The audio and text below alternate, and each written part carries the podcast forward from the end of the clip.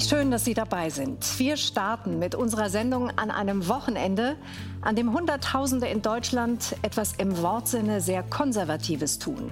Sie wollen das demokratische Deutschland bewahren vor einem rechtsextremen Albtraum.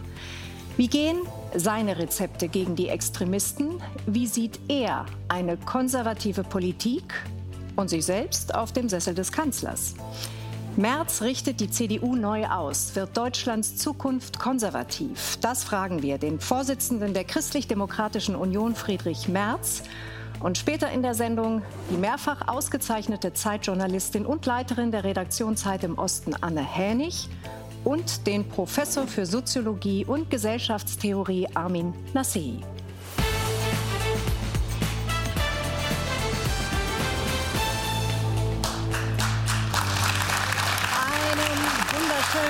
Guten Abend aus Berlin, Ihnen zu Hause und herzlich willkommen hier im Studio. Ich freue mich, dass Sie alle da sind. Und natürlich vor allem herzlich willkommen, Friedrich Merz. Vielen Dank. Das waren beeindruckende Bilder am Wochenende von den Demonstrationen. Ich weiß nicht, ob Sie sie verfolgt haben. Nach Polizeiangaben gingen seit Freitag Hunderttausende in großen und auch in kleinen Städten auf die Straße, um gegen Rechtsextremismus und eine immer mehr erstarkende, jetzt sehen wir die Bilder, immer mehr erstarkende AfD zu protestieren. Köln 70.000 nach offiziellen Angaben und in Berlin heute waren es ungefähr 100.000. Herr Merz, teilen Sie die Ängste der Demonstranten? Ich finde, das ist ein äußerst ermutigendes Zeichen einer lebendigen Demokratie, dass sich in einer so großen Zahl Menschen auf die Straße begeben. Und Sie haben es gerade gesagt, sei konservativ, aber einfach für den Erhalt unserer Demokratie, unseres Rechtsstaates, unserer Freiheit jetzt wirklich demonstrieren. Und das finde ich toll. Ich bin kein ängstlicher Mensch, aber ich teile die Sorgen und ich finde es einfach ein sehr, sehr ermutigendes Zeichen. Aber mitgelaufen sind Sie heute nicht, oder? Nee, ich bin auf dem Weg nach Berlin gewesen. Nee, weil uns aufgefallen ist, dass sehr viele Sozialdemokraten und Grüne, der Bundeskanzler und die Außenministerin sind in Potsdam mitgelaufen. Und wenig aus der ersten Reihe der Christdemokraten. Unter Christian Wulff war in Hannover unterwegs. Ja, und Markus Söder war in München dabei. Also wir machen das schon mit und das ist auch in Ordnung. Ist das für Sie ein Dilemma, dass Sie die AfD entschlossen bekämpfen, aber deren Wähler und potenzielle Wählerinnen und Wähler gewinnen wollen? Es ist für uns alle ein Dilemma, dass wir das Erstarken einer solchen Partei über die letzten, vor allen Dingen 2 Jahre so gesehen haben. Bei der Bundestagswahl war sie noch bei 10%, jetzt ist sie über 20. Das ist eine Herausforderung für alle in der Mitte unserer Gesellschaft, natürlich auch für uns, auch für mich. Und wir müssen alle etwas dagegen tun, dass das nicht noch weiter erstarkt. Aber wie gehen Sie mit diesem Dilemma um? Ist es nicht ein Problem, dass Sie den Wählerinnen und Wähler nicht das Gefühl geben können, ihr seid genauso schlimm wie der ein oder andere rechtsextremistische... Nein, jetzt kommt es ja darauf an, dass die politische Mitte unseres Landes zusammensteht und dass wir aus der politischen Mitte heraus auch konkrete Angebote machen, wie die Politik in diesem Lande aussehen soll. Hier macht sich ein großer Frust breit, hier macht sich Unbehagen breit. Das wird auch von der AfD zum Teil geschürt und wird versucht, auch politisch zu instrumentalisieren. Und dagegen müssen wir etwas tun. Und wie gesagt, dieses Wochenende ist ermutigend. Aber ich will mal etwas sagen, Frau Mioska, die Tatsache, dass jetzt so viele auf der Straße sind, ist eine tolle Sache. Aber wenn jeder 10. von denen, der heute demonstriert hat, morgen in eine politische Partei eintritt, sei es die SPD, die FDP, die Grünen, die CDU, die CSU, dann ist mindestens genauso viel geholfen. Wir brauchen in den politischen Parteien mehr Engagement der Bürgerinnen und Bürger. Wir brauchen mehr Mitglieder. Wir brauchen auch mehr, die sich bereit erklären, für Kommunalparlamente, Landtag, Bundestag, Europaparlament zu kandidieren. Da liegt auch ein Teil der Schwäche unserer Demokratie. Heißt das Zusammenstehen in der Mitte? Oder was meinen Sie damit? Ja, das heißt Engagement in der Demokratie und in den etablierten Parteien unseres Landes, die so erfolgreich 7 Jahrzehnte dieses Land gestaltet haben. Der nordrhein-westfälische Ministerpräsident Hendrik Wüst nennt die AfD dezidiert und schon öfter eine Nazi-Partei.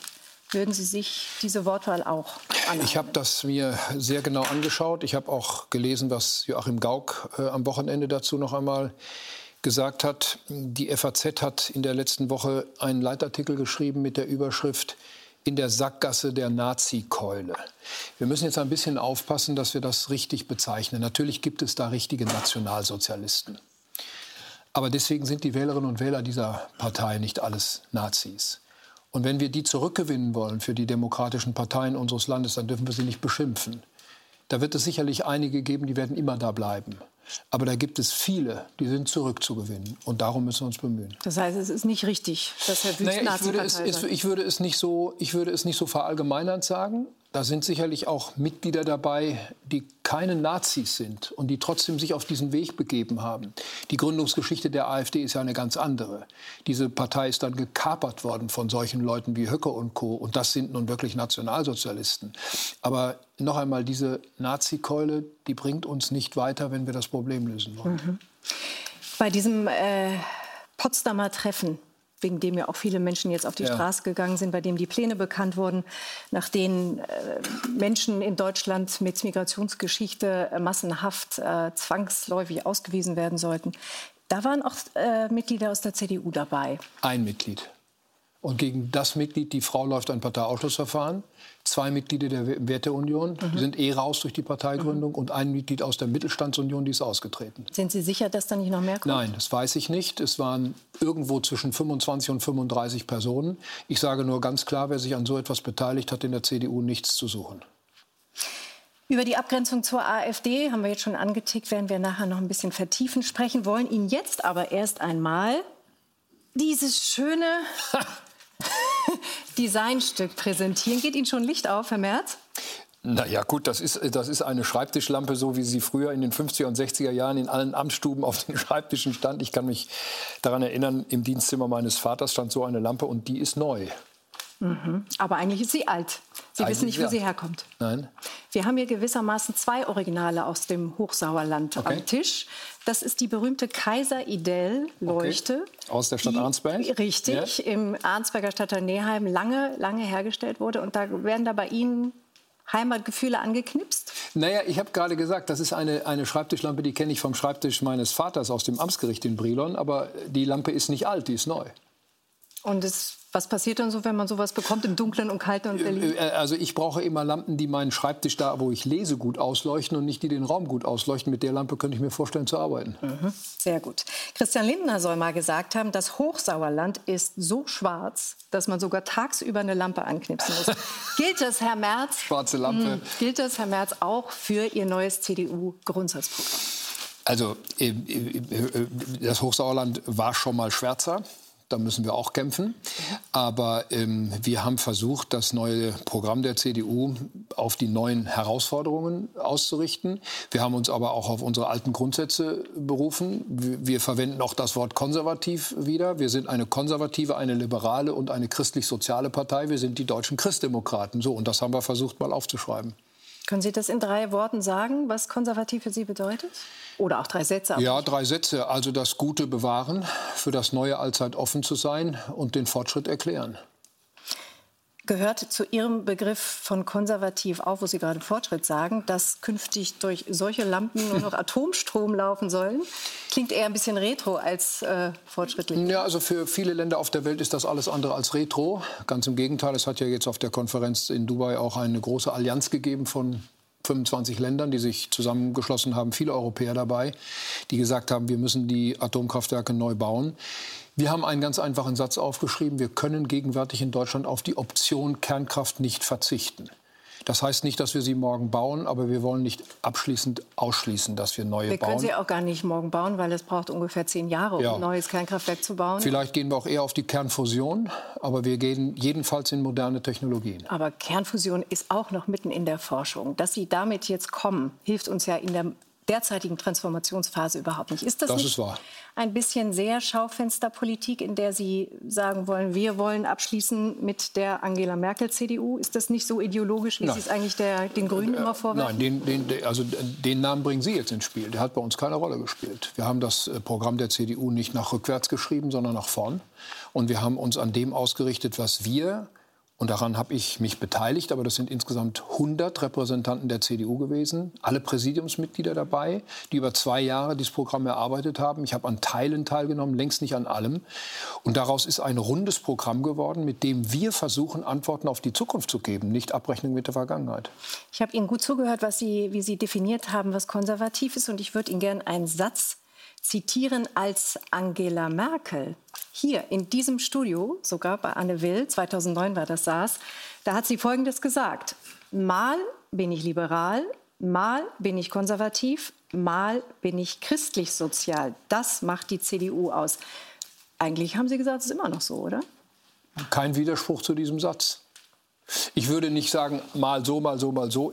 Ich fühle mich persönlich allen drei Wurzeln der CDU verbunden. Ich bin in gesellschaftspolitischen Fragen eher konservativ, ich bin in wirtschaftspolitischen Fragen sehr liberal und ich bin auch in sozialpolitischen Fragen christlich-sozial. Nur weil uns jetzt so aufgefallen ist, dass Sie in Heidelberg das konservativ so sehr betont haben und auch gesagt haben, und wir haben auch keine Hemmungen mehr, das auszuführen. Ja, ich habe gesagt, wir sind auch eine konservative Partei, aber nicht allein. Mhm. Und wir sind nicht die deutschen Konservativen, wir sind die deutschen Christdemokraten. Aber warum gibt es denn Hemmungen, das auszusprechen? Na gut, weil das in den letzten Jahren teilweise richtig tabuisiert worden ist. Und deswegen ist das, was Angela Merkel hier gesagt hat, richtig.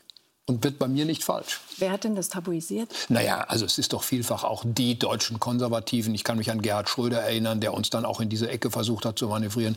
Wir haben ein bisschen offen darüber diskutiert, haben gesagt, ist das ein Teil unserer Herkunft, unseres Programms? Und unsere Antwort war ja, und zwar einstimmig. Glauben Sie denn, dass Angela Merkel dieses Grundsatzprogramm auch unterschreiben würde? Ich hoffe es. Mhm. Wenn man so ein bisschen sich in Ihrer Partei umhört, dann hört man immer wieder diesen Wunsch nach einer Aussöhnung zwischen Friedrich Merz und Angela Merkel. Und jetzt müssen wir für die jüngeren Zuschauer erklären, was los war. Ja. Das war 2002, als Angela Merkel Ihnen gleichsam den Fraktionsvorsitz entriss. Da waren Sie auf dem Höhepunkt Ihrer politischen Karriere und die ging damit jäh zu Ende, weil Sie dann ausgestiegen sind. Wie ist denn heute Ihr Verhältnis zu Angela Merkel? Angela Merkel hat sich sehr zurückgezogen. Sie hat ja auch mit ihrem Buch jetzt eine intensive Arbeit geleistet. Ich habe sie mehrfach eingeladen. Sie hat viele Veranstaltungen, viele Begegnungen einfach auch aus Zeitgründen abgesagt. Die Tür im Adenauerhaus ist jederzeit offen. Und wenn Sie sie mal erreichen, wie ist dann Ihr Verhältnis? Gut. Wir reden vernünftig miteinander. Das sind vergangene Geschichten, die sind über 20 Jahre her. Da ist ein Haken dran. Sie hat Ihnen den Ehrenvorsitz abgelehnt. Sie hat die CDU-nahe Konrad-Adenauer-Stiftung verlassen. Und nun hören wir, dass Ihr Generalsekretär Carsten Linnemann die Aufgabe haben soll, einen Festakt zum 70. Geburtstag der Kanzlerin AD im Konrad-Adenauer-Haus auszurichten. Warum ist Ihnen das wichtig? Das ist ein Angebot an Angela Merkel, wenn sie das möchte. Sie hat noch nicht Ja gesagt. Sie wird im Juli 70. Mhm. Und wenn sie möchte, feiern wir den Geburtstag. Wir feiern gerne runde Geburtstage. Mhm. Schön, dass Sie das jetzt so sagen. Aber die Frage, die dahinter steht, ist ja, dass Sie Wahlen in der Mitte gewinnen müssen. Das heißt, Sie brauchen natürlich auch das Merkel-Lager. Werden Sie auch um Wahlkampfhilfe bitten? Also Angela Merkel hat sich, und ich finde das auch richtig, nach ihrer aktiven Zeit aus der Politik, auch aus der Öffentlichkeit weit zurückgezogen. Mhm. Wir gehen mit den Kandidaten für die Parlamente und für die Regierungsämter in den Wahlkampf. Wenn sie möchte, ist sie selbstverständlich eingeladen, sich daran zu beteiligen. Meine Vermutung ist, sie will es nicht. Und ich habe dafür auch Verständnis. Wenn sie es will, die Türen sind offen. Mhm. Ihre Biografen Jutta Falke-Ischinger und Daniel Goffert behaupten, sie hätten sich im Vergleich zu Angela Merkel immer für den Besseren gehalten und hätten auch immer, und das ist jetzt sehr bemerkenswert, auf eine Rückkehr in die Politik und in eine Spitzenposition gewartet. Sie zitieren einen Weggefährten, Sie kennen den Satz, wie Sie jetzt schon lachen. Friedrich schlief nachts bei offenem Fenster, um den Ruf nicht zu verpassen. Schöner Satz. Unter allen Umständen wieder zurück in die Politik. An dem Satz stimmt nur eins, nämlich, dass ich in der Tat nachts bei offenem Fenster schlafe. Aber ich kann nicht bei geschlossenem Fenster schlafen. Ja. Aber meine Lebensplanung war eine andere. Und ich hatte mir eigentlich nach meinem Ausscheiden aus dem Deutschen Bundestag 2009 wirklich nicht vorstellen können, nochmal in die Politik zurückzukehren. Das ist eine Abfolge von Zufällen gewesen, auch eine Folge von Bitten aus der Partei heraus. Ich habe es mir nicht vorstellen können, und Frau Mioska, das, was ich hier heute mache, ist in der gesamten deutschen Parteiengeschichte so noch nie vorgekommen. Dass jemand aus politischen Spitzenämtern ausgeschieden ist, in die Privatwirtschaft zurückgewechselt ist und nach 12 Jahren zurück in politische Spitzenämter kommt, das kennen wir in Deutschland nicht. Das kennen wir vielleicht in Amerika, aber in Deutschland kennen wir das nicht. Mein Plan war das nicht. Und dann auch noch Kanzlerkandidat werden können. Das sagen Sie jetzt. Sie werden es doch Sie können es doch zugeben. Das werden wir im Spätsommer des Jahres 2024 entscheiden. Ja, ich darf hier auch mal Sätze wiederholen, die Sie schon kennen. Ich mache mir so eine kleine Kasse, wo man immer so 5 € reinwerfen muss, wenn man Sätze wiederholt, die man schon 200 Mal gesagt hat. Nein, die Frage ist, möchten Sie denn? Nochmal, wir entscheiden das im Spätsommer 2024. Kanzler muss man ja unbedingt wollen. Ne? Ich erinnere mich an Schröder, der am Zaun gerüttelt hat. Ja. Und Sie haben ja schon gezeigt, dass Sie gewollt haben. Sie sind 3 Mal haben Sie kandidiert für den Vorsitz, haben die Demütigung in Kauf genommen. Und dann haben Sie es geschafft. Jetzt geben Sie Ihrer Partei ein neues Programm und dann sagen Sie, ach nö, ich will doch gar nicht Kanzlerkandidat werden. Meine Mission, Frau Mioska, war zunächst einmal die Partei zusammenzuhalten. Das war nun keineswegs sicher nach dieser desaströsen Wahlniederlage 2021. Meine wichtigste Aufgabe war, die Partei, die Bundestagsfraktion oppositionsfähig zu machen. 4 von 5 meiner Kollegen hatten keine Oppositionserfahrung.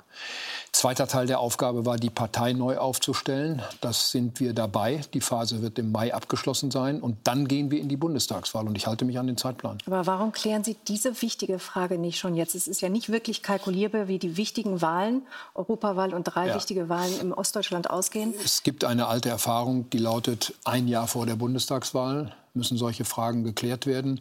Wir wissen heute noch nicht, nach welchem Wahlrecht wir wählen. Wir wissen nicht, wie die Europawahlen, die Landtagswahlen ausgehen. Wir haben Kommunalwahlen, wir haben noch so viele Aufgaben. Und die dürfen nicht überlagert werden mit einer Personaldebatte.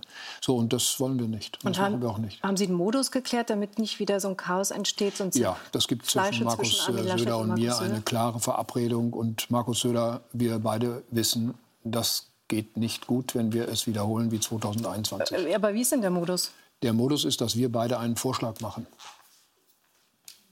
Okay, das heißt, Sie einigen sich wie hier an einem Tisch und dann... Wir beide sprechen darüber und dann werden wir... Die Ministerpräsidenten wollen aber auch natürlich noch ein bisschen mitreden. Also es gibt in Deutschland 16 Ministerpräsidenten, davon reden sicherlich nicht alle mit. Mhm. Wir haben Landesvorsitzende der CDU, die werden selbstverständlich einbezogen.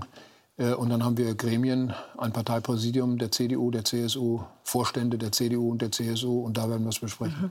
Ich versuche es noch einmal. Ja. Noch einmal. Versuchen Sie es, bleibt erfolglos.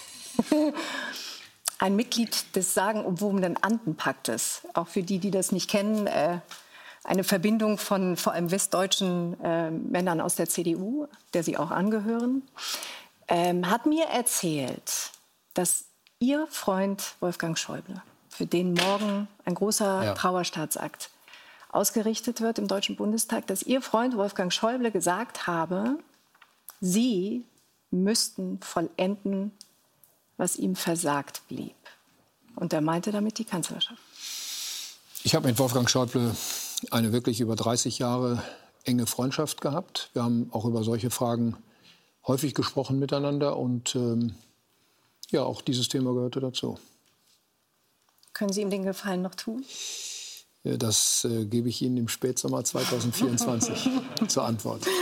Okay, dann schauen wir mal, was gegen Sie spricht. Das dürfen wir besprechen, weil Sie ganz freimütig selber darüber reden.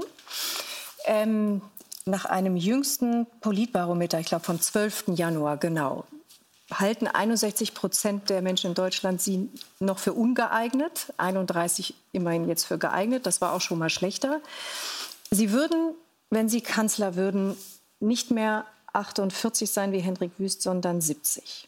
Jetzt kann man auch sagen, das ist gegen Joe Biden blutjung. Ja, und gegen Trump ohnehin.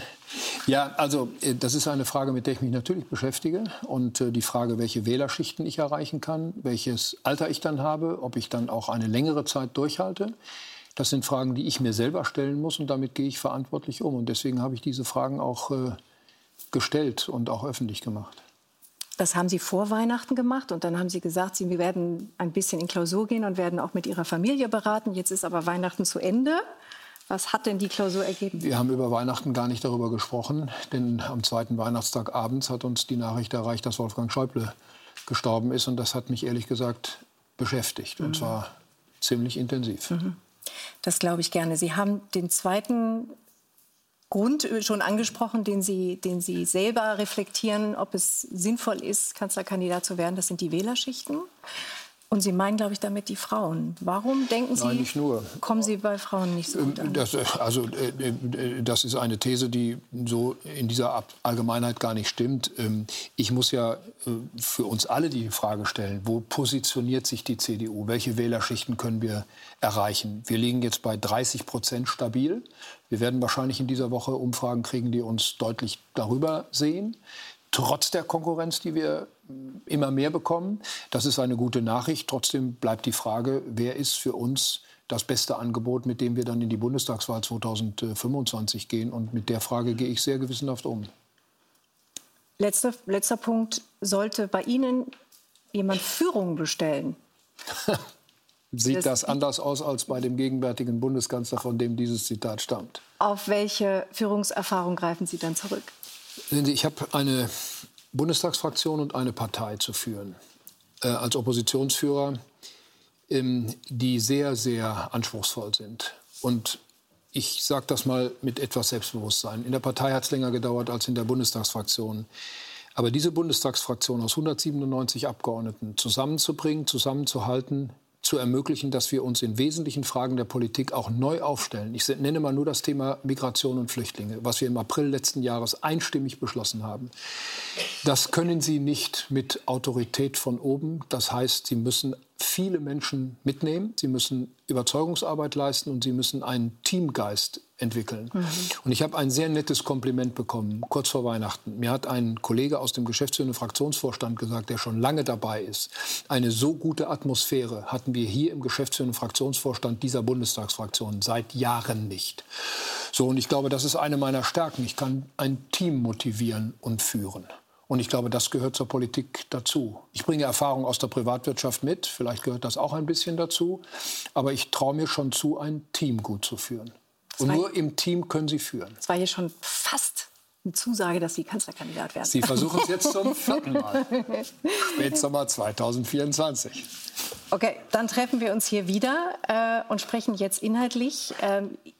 Ihr größtes Problem oder ein großes Problem, das nicht nur Sie haben dürften, aber auch Sie, wir haben es zu Beginn schon gestreift, die AfD und die Abgrenzung zu ihr, auch gerade von der CDU. Und gerade in den Ländern, in denen im September gewählt wird und in denen die AfD in den Umfragen deutlich vorne liegt und in denen es für CDU-Mitglieder in den Gemeinden gar nicht so leicht ist, die Grenzen so zu ziehen, wie man das in Berlin gerne hätte. Was sagen die Leute, die zuletzt Wahlkampf machten für die Landratswahlen vergangenen Sonntag im Saale-Orla-Kreis im südöstlichen Thüringen? Das wollten wir wissen und sind dahin gefahren. Mitte Januar, Pößneck in Thüringen. Christian Hergott von der CDU will neuer Landrat werden. Es sind noch 3 Tage bis zur Wahl. Eine der letzten Gelegenheiten, Wählerinnen und Wähler von sich und der CDU zu überzeugen.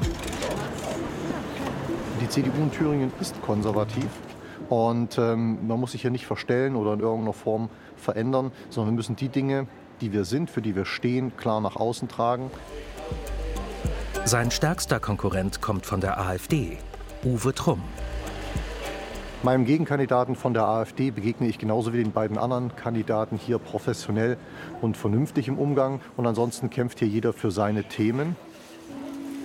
Professioneller Umgang ja, aber es gibt keine Zusammenarbeit mit der AfD, sagt Hergott auf Nachfrage. Doch wie soll die CDU mit der AfD umgehen? Und was sagen die Wählerinnen und Wähler zur Brandmauer? Wenn ich sagen darf, ich war eigentlich immer CDU-Wähler, seit ich erwachsen bin. Aber ich glaube, ich wähle eine andere Partei. Die sollten immer zusammenarbeiten, jede Partei mit jedem. Sonst kommt unterm Strich nichts raus.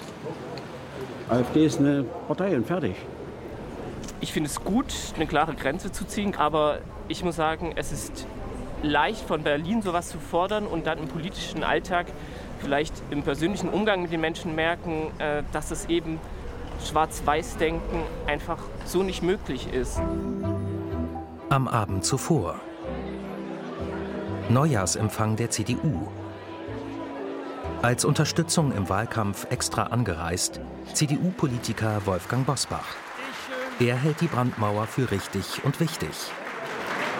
Wenn wir der AfD auch nur einen Finger reichen, geschweige denn die ganze Hand, dann wird die CDU erleben, dass wir in der politischen Mitte viel mehr verlieren, als wir rechts dazu gewinnen können. Macht diese Position die CDU in Thüringen handlungsunfähig? Wie funktioniert Politik so im Alltag? Was sind Brandmauern? Also Es gibt aktuell den Beschluss zu 2 Brandmauern seitens der CDU, das ist zur AfD und zur Linkspartei. Und wenn ich mir in Thüringen dann die Umfrageergebnisse angucke, dann weiß ich genau, die CDU ist nicht regierungsfähig. Und solange eine Partei nicht verboten ist, kann ich erstmal nicht von vornherein sagen, no. Diese Zusammenarbeit auf kommunaler Ebene, die findet natürlich statt, weil ich doch nicht frage, ob jemand Mitglied der AfD ist oder der CDU ist oder der Grünen ist oder der Linken ist, sondern weil wir eben genau über diese Sachfragen reden. Zusammenarbeiten, ohne zusammenzuarbeiten. So sieht es Christian Hergott. Wir positionieren uns inhaltlich stark gegen die AfD, weil wir den Politikanspruch der AfD und die Inhalte, die die AfD verbreitet und so, wie sie Politik hier in Thüringen macht, ablehnen. Wir werden in den Gremien mit ihren gewählten Vertretern ganz normal umgehen. Und ein Schlagloch ist hier in Thüringen nicht schwarz, braun oder grün. Das ist ein Schlagloch und das müssen wir auf kommunaler Ebene lösen. Ja, ein Schlagloch ist in Thüringen eben nicht schwarz, braun oder grün, es ist ein Schlagloch. In der ersten Wahlrunde vor einer Woche hat übrigens der AfD-Kandidat knapp die absolute Mehrheit verfehlt. In einer Woche gibt es dann die Stichwahl. Und damit erweitern wir die Runde. Anne Hähnig ist bei uns, Leiterin der Redaktion Zeit im Osten der Wochenzeitung Die Zeit, und Armin Nassehi, Soziologe. Schön, dass Sie da sind.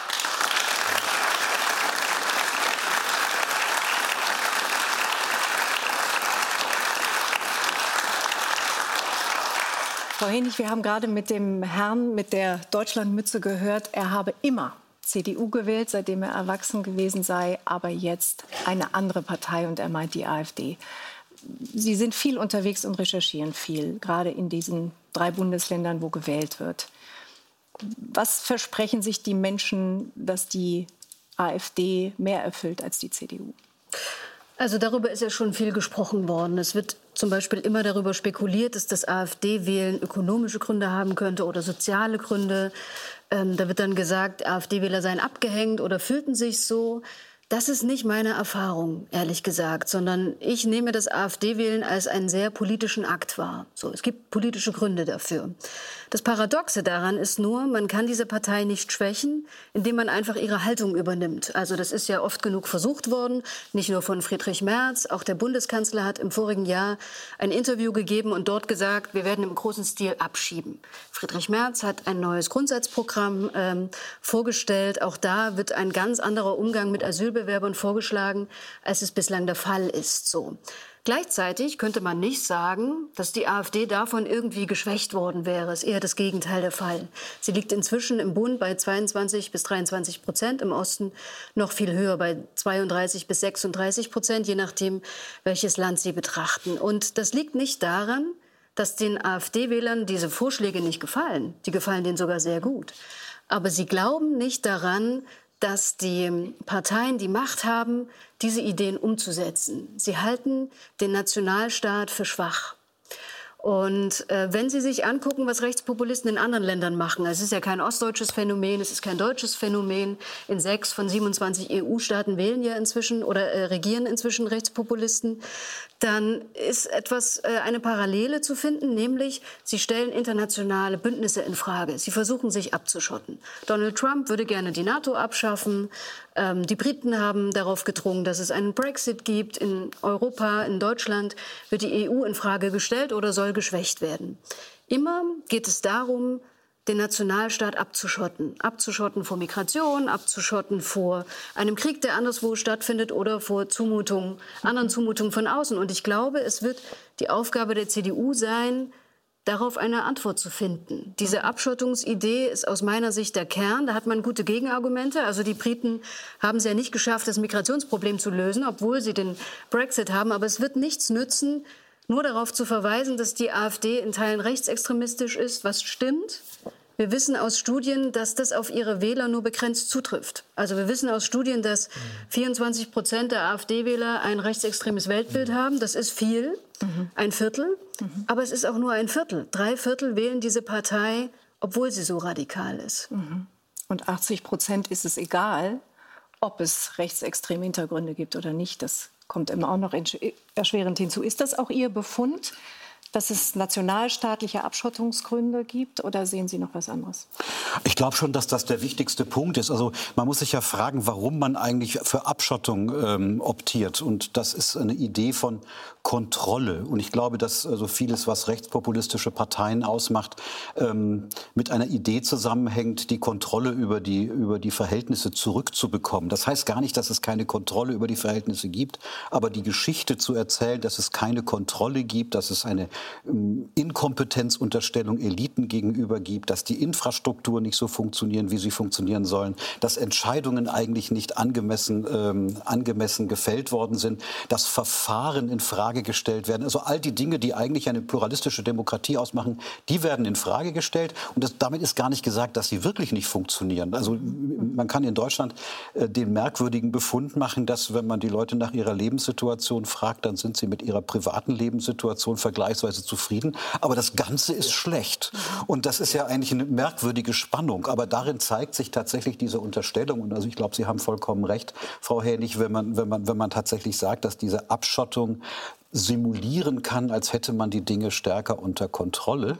Und diese Geschichte kann man erzählen. Und wir spielen dieses Spiel der AfD manchmal mit, weil man sich bei manchen Themen sozusagen darauf auch entsprechend einstellt. Und das ist ein Problem. Wenn ich vorhin nicht richtig verstanden habe, werfen Sie der CDU vor, dass Sie das Spiel nachspielen und werden damit keinen Erfolg haben, weil die AfD-Wähler das Original wollen. Ja, und Frau Mioska, und Sie haben eben in Ihrer letzten Bemerkung darauf hingewiesen, dass die CDU sich da nun positionieren müsse und klar abgrenzen müsse. Also ich darf das doch mal sagen, das ist doch nicht nur ein Problem der CDU, das ist doch auch ein Problem für die Sozialdemokraten, das ist ein Problem für die Grünen, das ist ein Problem für die FDP. Die Frau Lang hat neulich sich mit dem Sachverhalt konfrontieren müssen, dass in ihrem Wahlkreis zwischen den Grünen und der AfD gemeinsame Entscheidungen getroffen worden sind. Also wir haben doch hier alle ein Thema, mit dem wir uns beschäftigen müssen. Und lassen Sie mich mal für die CDU sagen, also es wird uns ja immer wieder dieser Vorwurf gemacht, auch mir persönlich. Also ich bin nun von Abschottung und von raus aus der NATO und raus aus der EU und die Grenzen hochziehen und dicht machen, Lichtjahre entfernt. Ich habe eine völlig andere Position zu diesen Fragen. Da unterscheiden wir uns von der AfD wirklich fundamental. Aber dass wir das Flüchtlingsproblem lösen müssen, dass wir das nicht so weitermachen können, wie wir das jetzt im letzten Jahr auch wieder erlebt haben, das ist doch kein Widerspruch dazu. Wir müssen versuchen, diese Dinge unter einen Hut zu bringen. So, und das versuchen wir. Das ist aber eine Arbeit, die nicht nur wir leisten müssen, das müssen alle demokratischen Parteien leisten. Aber jetzt haben wir gerade im Film gesehen, wenn wir mal wieder auf unseren Mikrokosmos gehen, nämlich auf die Kommunalebene, dass diese Abgrenzung, die Sie jetzt so schön theoretisch beschreiben, dort überhaupt nicht funktioniert. Sie haben im Sommer diesen Jahres gesagt, natürlich, Sie haben da totales Verständnis für diese Leute gehabt, die genau diese Probleme erzählt haben, dass man eben eine Bushaltestelle gemeinsam mit den AfD-Kollegen aufbauen wird. Und da haben Sie gesagt, das muss in Kommunalparlamenten möglich sein. Man muss dann nach Wegen suchen, wie man die Stadt, den Landkreis gestaltet. Sie haben sich kurz danach korrigiert und gesagt, nein, ein Nein bleibt Nein, auch kommunal. Das ist ein gründliches Missverständnis gewesen. Und das, was ich für uns gesagt habe, gilt für alle anderen auch. Wir müssen in den Kommunalparlamenten doch irgendwelche Wege finden, damit eine Stadt oder ein Landkreis weiter funktioniert, auch wenn dort solche Wahlen stattgefunden haben. Das ist doch, wir werden es im Laufe des Jahres 2024 an vielen Stellen sehen, dass das nötig ist. Das Beste ist doch, man löst die Probleme und dann wird es auch mit dieser Partei wieder abwärts gehen. Ich bin da sehr zuversichtlich, dass uns das gelingt. Das heißt, Sie haben gar nichts dagegen, wenn die Kommunalkollegen mit der AfD zusammenarbeiten? Es geht doch nicht um die Frage, ob ich etwas dagegen habe oder ob da... Also, was heißt denn Zusammenarbeit? Zusammenarbeit heißt doch, dass man zusammen wählt, dass man zusammen Entscheidungen vorbereitet und sie trifft. Wenn die CDU, die SPD, die FDP, die Grünen in den Stadträten, in den Kommunalparlamenten Anträge stellen und die AfD stimmt zu, soll man die Anträge dann zurückziehen? Dann machen wir uns doch von diesen Leuten völlig abhängig. Ich hatte bisher den Eindruck, dass Sie das wollen.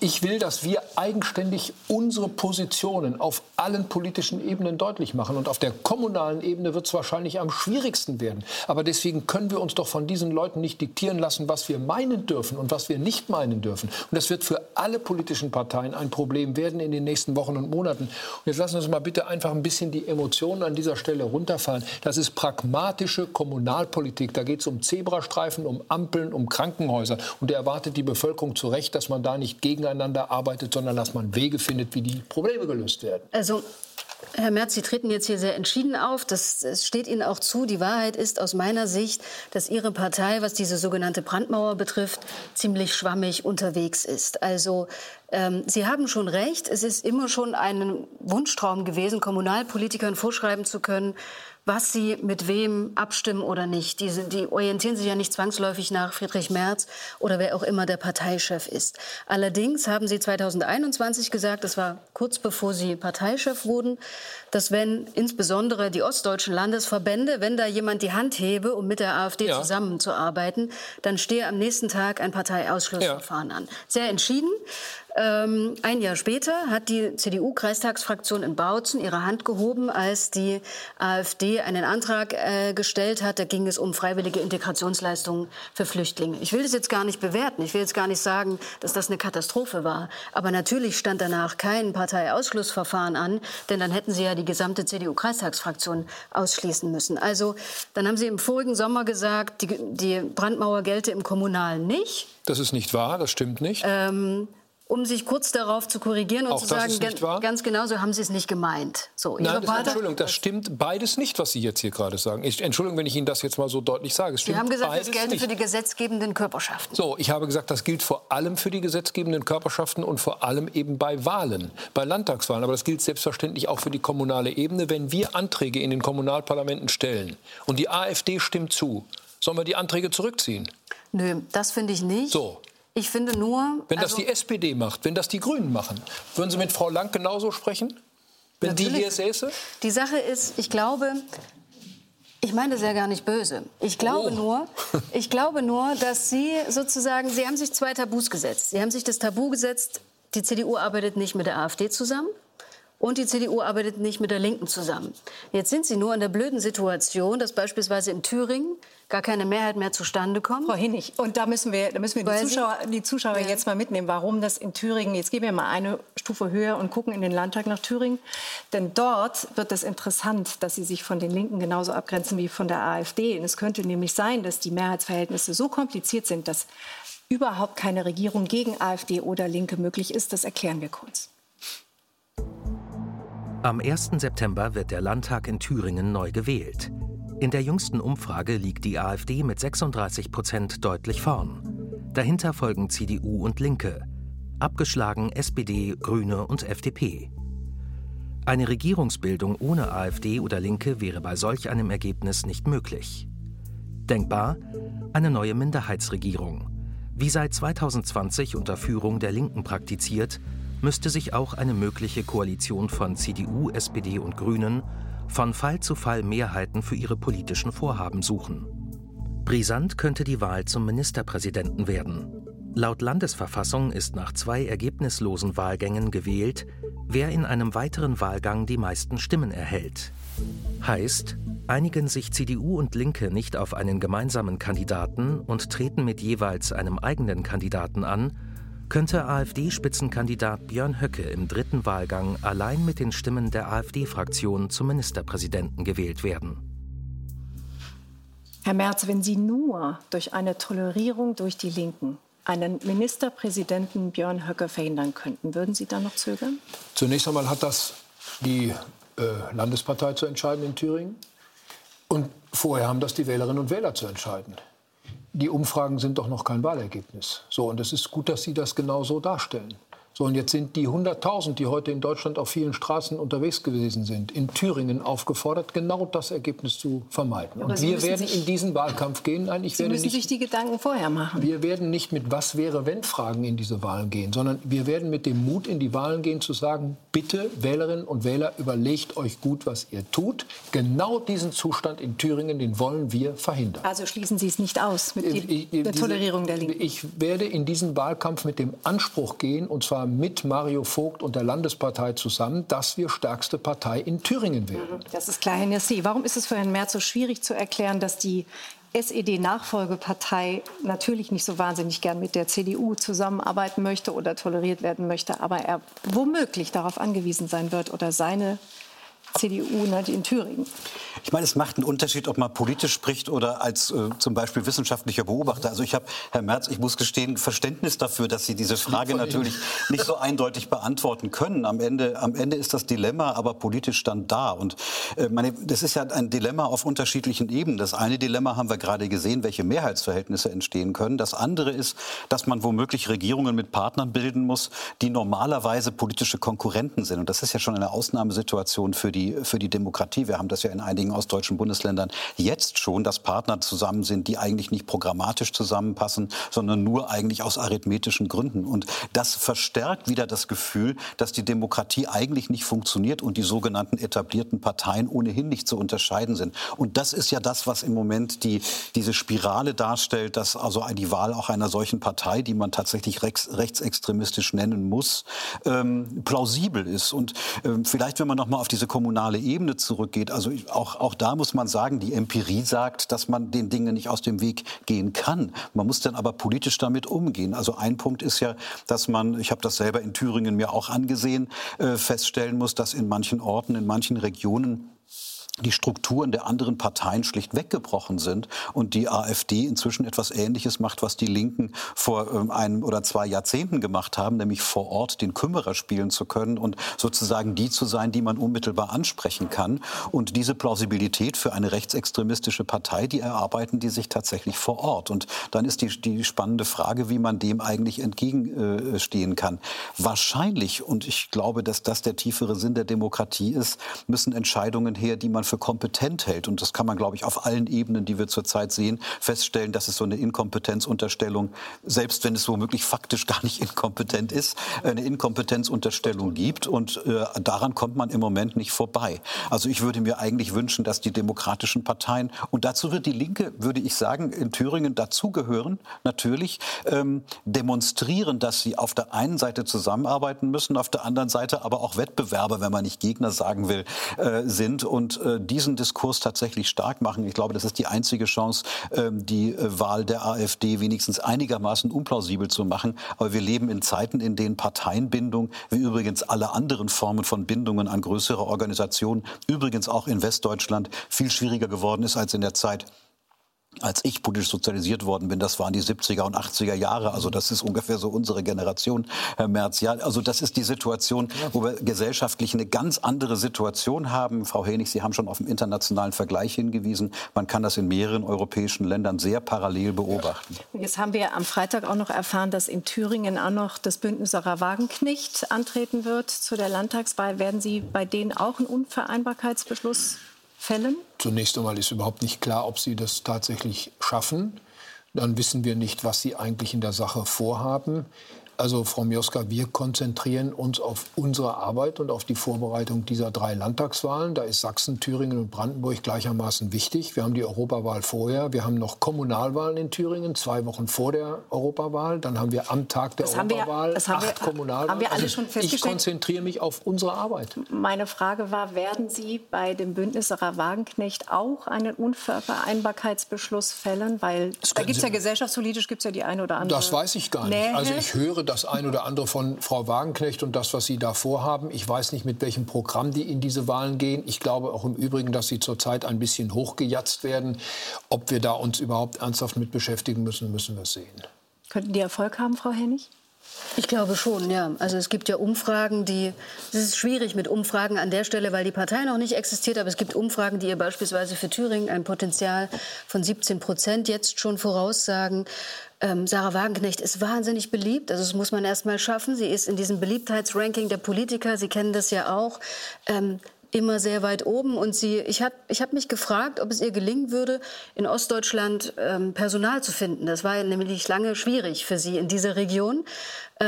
Jetzt hat sie jemanden gefunden, Katja Wolf. Sie war Oberbürgermeisterin in Eisenach oder ist Oberbürgermeisterin in Eisenach und ist genau das, was die Linke im Osten immer sein wollte. Irgendwie mehrheitsfähig, schon links, aber nicht dogmatisch.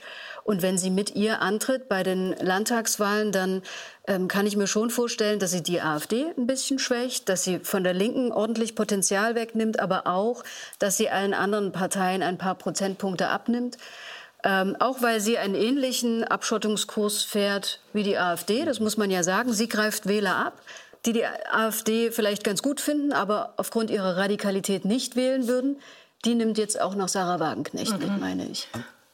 Ich glaube, wenn man zurzeit in der Retorte eine Partei erfinden würde, dann wäre es so etwas Ähnliches wie diese Wagenknecht-Partei im Moment, weil sie tatsächlich, wie Sie sagen, also unterschiedliche Elemente, das Abschottungselement, das linke soziale Element, übrigens auch das so traditioneller, eher konservativer Sozialdemokraten, also ein früheres Programm, das die Sozialdemokraten so nicht mehr haben, ineinander vereint. Und das ist eigentlich, also aus der Retorte hat das durchaus ein gewisses Potenzial. Das ist wahrscheinlich sehr schwer, sich dazu zu verhalten. Also das gilt wahrscheinlich nicht nur für die CDU, sondern auch für andere Parteien, wie man mit dieser Partei dann entsprechend umgeht. Aber da wir heute vor allem über die CDU sprechen, müssen wir festhalten, dass sie nicht ausgeschlossen haben, nicht dezidiert mit den Linken oder mit einem Bundestagswahl nicht zu arbeiten. Interpretieren Sie mich da bitte nicht falsch. Wir haben klare Beschlüsse zur AfD und zur Linkspartei. Welche Beschlüsse wir noch fassen müssen, schauen wir. Und nochmal, wir kämpfen um Mehrheiten. Und wir kämpfen darum, diese Umfragen zu ändern und andere Wahlergebnisse daraus zu machen. Das ist der Sinn von Wahlkämpfen. Und wie Sie das machen wollen, haben Sie jetzt hier auch schon mehrfach gesagt, Sie wollen die AfD stellen, und zwar politisch. Und da sind Sie schon mal mit dem einen oder anderen Beispiel in der Öffentlichkeit aufgefallen. Sprechen Sie mal mit Lehrerinnen und Lehrern in den Grundschulen, was die jeden Tag erleben, auch an verbaler Gewalt. Und dann wollen Sie diese Kinder zur Ordnung rufen, und die Folge ist, dass die Väter in den Schulen erscheinen und sich das verbitten, insbesondere wenn es sich um Lehrerinnen handelt, dass sie ihre Söhne, die kleinen Paschas, da mal etwas zurechtweisen. Nicht Kreuzberg ist Deutschland. Gillamos ist Deutschland, meine Damen und Herren. Die werden doch wahnsinnig, die Leute, wenn die sehen, dass 300.000 Asylbewerber abgelehnt sind, nicht ausreisen, die vollen Leistungen bekommen, die volle Heilfürsorge bekommen, die sitzen beim Arzt und lassen sich die Zähne neu machen, und die deutschen Bürger nebendran kriegen keine Termine. Was Sie hier machen, ist eine Katastrophe für dieses Land. Herr Merz, als Jähzorn bezeichnet man einen unvermittelt ausbrechenden Zorn gegen eine bestimmte Person oder Sache, auch Affekt genannt. Wenn Sie spüren, dass sich bei Ihnen so ein Affekt einstellt, was tun Sie dann? Das sind keine Affekte, das ist Engagement. Ach so? Und ich bin in diesen Fragen nun mal wirklich engagiert. Und mich treibt es auch um, was hier zurzeit in diesem Land passiert. Ich gehe übrigens, bin noch nie so besorgt in ein neues Jahr gegangen wie in das Jahr 2024, weil einfach so viele Dinge nicht gut laufen. Und das versuche ich zum Ausdruck zu bringen. Und mit Verlaub, der Oppositionsführer im Deutschen Bundestag darf auch mal zuspitzen. Und das tut er auch. Aber Sie grenzen damit aus, zumindest werden Ihnen diese Vorwürfe gemacht. Ja. Verfängt dieser Ton, Frau Hähnig? Also ich glaube, es gibt Journalisten, die da noch viel empfindlicher sind. Ich finde es schon in Ordnung, dass ein Politiker der CDU als Oppositionsführer die Probleme benennt, die es mit Integration und Migration gibt. Das ist lange Zeit nicht geschehen, das war auch nicht gut. Man muss halt immer gucken, dass man andere nicht verletzt. Und fragen wir auch ein bisschen, welchen Zahnarzt Sie haben, weil ausgerechnet bei Zahnärzten gibt es jetzt nicht so Schwierigkeiten, Termine zu finden. Aber Kleine Paschas war schon so ein bisschen grenzwertig, fand ich, weil man schon gucken muss, dass man nicht ganze Bevölkerungsgruppen einfach irgendwie versucht zu diskreditieren, würde ich sagen. Ja, also. Wie gut ist das aus Ihrer Sicht, so zuzuspitzen? Naja, überhaupt zuzuspitzen ist natürlich die Aufgabe von Politik. Das Interessante ist, dass die Zuspitzung zurzeit, was die Themen angeht, sehr stark auf Migration oder auf Fluchtmigration bezogen ist. Wie hat Horst Seehofer mal gesagt, die Mutter aller Probleme. Und das ist ein Teil dessen, dass man wirklich ein bisschen behaupten kann, dass wir das Spiel der AfD so ein bisschen mitspielen und denken, dass das Grundthema ist, dass diese Form von Kontrollverlust oder so in der Gesellschaft ausmacht. Das ist es nicht. Und ich würde sagen, wir haben in Deutschland viele Probleme mit Migration, auch mit Fluchtmigration. Ich mache gerade selbst ein Forschungsprojekt über Andockstellen für Flüchtlinge. Wir gucken uns ziemlich genau an, wo Probleme dann auch sind. Es ist lange versäumt worden, diese Probleme als Probleme zu behandeln. Es ist aber auch lange versäumt worden zu sehen, dass wir eines der erfolgreichsten Einwanderungsländer sind. Und diesen Diskurs, den haben wir eigentlich nicht. Und den muss man, glaube ich, stärker machen. Also wenn ich das so positiv sagen darf, Herr Merz, dass Sie in der Pressekonferenz Pressekonferenz nach der Vorstellung des Parteiprogramms, ich weiß nicht, ob es das erste Mal war, ich habe es das erste Mal von Ihnen gehört, zu sagen, wir sind ein Einwanderungsland. Und zwar ein positives. Seit 20 Jahren. Naja, und dann kommt sozusagen, ja, wir haben uns nicht oft genug getroffen, aber dann kommt sozusagen gleich der Satz dann dazu, aber mit den Muslimen gibt es Probleme. Das ist, die gibt es doch so ähnlich ist es tatsächlich dann auch rübergekommen. Und ich würde sagen, dass das Schlimme ist ja, dass sie zum Teil Recht haben, aber dass sozusagen dieses zum Teil Recht haben überlagert, dass wir eine Situation haben, die zum Teil ganz anders aussieht, als dass wir das zum Grundproblem machen. Ich würde dabei bleiben, dass wir diese Inkompetenzunterstellung zurzeit haben. Also ich würde die demokratischen Parteien aufrufen, zurzeit diese Frage zu stellen, wie man eigentlich Konflikte führt. Wir diskutieren immer noch über Konflikte, die zum Teil aus den 70er und 80er Jahren stammen. Mehr oder weniger Staatstätigkeit statt welche Staatstätigkeit. Diese Unterscheidung sozusagen in der Mitte-Rechts- und Mitte-Links-Partei, die ja jeweils eine Funktion hatte, ist sowohl in der Sozialdemokratie als auch in einer konservativeren CDU viel schwieriger geworden. Es ist durchaus legitim, durchaus Konservatives in die Gesellschaft reinzubringen. Also wir leben in einer Zeit starker Diskontinuitäten. Die Menschen brauchen Kontinuität in dieser Gesellschaft. Das sind die offenen Fragen. Und wir diskutieren das zum Teil an Themen, die, ich will nicht sagen Ersatzthemen sind, aber die leicht affizierbar sind. Und dazu gehört unter anderem auch das Migrationsthema. Und ich will das nochmal ganz klar betonen. Ich weiß, dass wir vieles davon haben liegen lassen, dass es viele gibt, die Probleme mit Migration geradezu für nicht kommunizierbar halten. Ich glaube, da kommt man erst rein, wenn man sich wirklich empirisch mit den Fragen beschäftigt. Was wäre denn dann Ihr Appell an die CDU und an Friedrich Merz, gerade in Sachen der Migration? Ja, also mein Appell wäre eigentlich an die CDU, dass man vielleicht feststellt, dass das Potenzial von Wählerinnen und Wählern, die heute eher christdemokratisch und konservativ wählen, sich von dem Potenzial der AfD-Wähler, da gibt es empirische Untersuchungen dazu, sehr stark unterscheidet. Also wenn man etwa an die Untersuchungen von Vorländer in Dresden denkt, man sagt, also die affektive Reaktion ist bei konservativen Wählern und AfD-Wählern durchaus sehr unterschiedlich, auch wenn es in den Semantiken erstmal nicht so aussieht. Und das muss man sich, glaube ich, genauer angucken. Darf ich hier kurz was, Frau Hähnig? Also wenn wir uns angucken, was die Hochburgen der AfD heute sind, dann waren das früher die Hochburgen der CDU. Na klar. Ich weiß es auch deswegen so genau, weil ich aus dieser Region komme. Ja, da, wo die AfD heute absolute Mehrheiten hat, hatte sie früher die CDU. Also das sehe ich ein bisschen anders. Und ich glaube auch nicht, dass wir ein Konfliktproblem in Deutschland haben. Also dass wir Konflikte nicht austragen können, sondern wir haben ein Durchsetzungsproblem in der Politik. Die Leute glauben nicht, dass die Parteien, die etablierten Parteien, imstande sind, die Probleme zu lösen, die anstehen. Ich gebe Ihnen ein Beispiel. Das Militär, die Zeitenwende. Vor 2 Jahren hat der Bundeskanzler ausgerufen, die Bundeswehr werde ganz toll neu ausgestattet mit 100 Milliarden. Gestern lese ich in der FAS, die deutsche Luftwaffe wäre zum heutigen Zeitpunkt nicht imstande, eine Stadt von der Größe von Cottbus zu verteidigen. Länger als einen Tag. Und da können wir jetzt natürlich alle lachen, aber die Zeitenwende ist 2 Jahre her. Und wir haben einen Verteidigungsminister, den die Deutschen schätzen, aber immer noch nicht das Gefühl, dass sich da etwas zu Besseren bewegt. Und das ist natürlich ein Problem, unter dem nicht nur die SPD leidet, sondern unter dem alle etablierten Parteien leiden.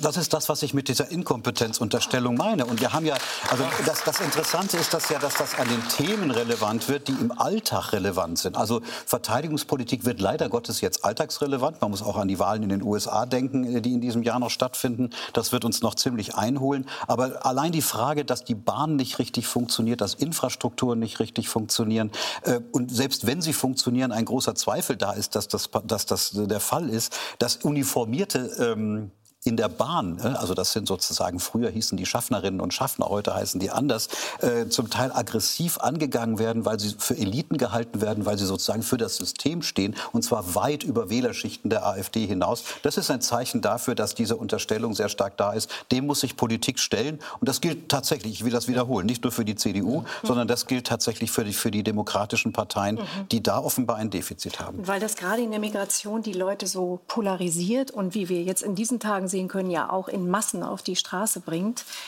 ist natürlich auch ein Wunsch da oder vielleicht eine Sehnsucht, dass die demokratischen Parteien sich auch zusammenschließen können. Da ist ja immer von dem berühmten Schulterschluss die Rede. An diesem Wochenende sagt der Ministerpräsident aus Sachsen, spricht er wieder von einem Asylfrieden zwischen Opposition und Regierung. Ministerpräsident Wüst aus Nordrhein-Westfalen redet von einer Allianz der Mitte. Und da gab es ja auch mal einen Deutschlandpakt mit dem Kanzler. Und warum können Sie als Opposition mit der Regierung sich da nicht einigen? Tja, da bin ich vermutlich, Frau Mioska, der falsche Adressat Ihrer Frage. Ich habe ja nun mehrere Gespräche mit dem Bundeskanzler geführt. Ich bin auf dieses Angebot eines Deutschlandpaktes eingegangen, habe ihm sehr konkrete Vorschläge gemacht. Dann hat es am 6. November eine Ministerpräsidentenkonferenz gegeben. In der Nacht hat der Bundeskanzler das Ergebnis als historisch bezeichnet. Es hat seitdem keinerlei Gespräche mehr zwischen der Regierung und uns gegeben.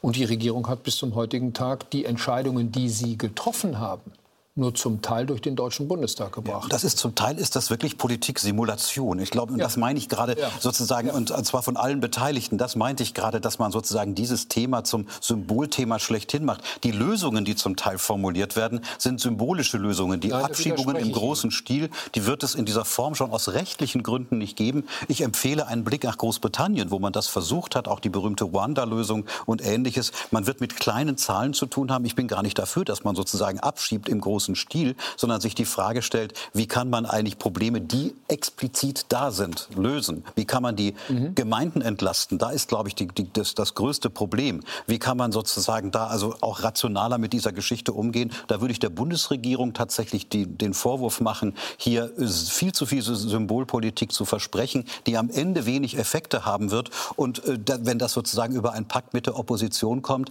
dann kann man von außen tatsächlich sehen, dass diese Differenzierung in der Regierung und in der Opposition nicht stattfindet. An dieser Stelle nicht verifizieren, ob die Vorwürfe stimmen, die Sie machen, aber wir dürfen festhalten, abschließend, die Tür ist auf. Ihre Tür ist auf, weiter für ein Deutschlandpakt. Frau Mioska, ich habe ein Grundverständnis über die Art und Weise, wie in einer parlamentarischen Demokratie zwischen Regierung und Opposition umgegangen werden sollte. Und ich habe mich da ein bisschen orientiert an dem, was ich auch bei Helmut Kohl gesehen habe. Ich habe ja die letzte Wahlperiode von ihm miterlebt.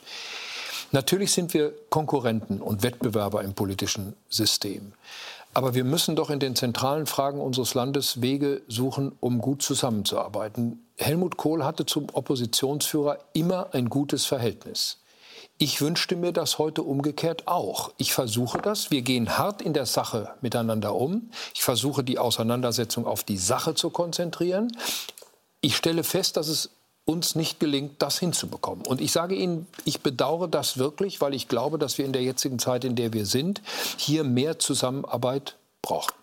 Dieser Appell geht deutlich raus an den Kanzler. Und mein Appell geht deutlich raus nach Hamburg an die Tagesthemen. Ingo, ich sehe dich schon und ich freue mich, dass ich von dieser Seite aus mal dich begrüßen kann. Hallo Ingo, was macht ihr heute?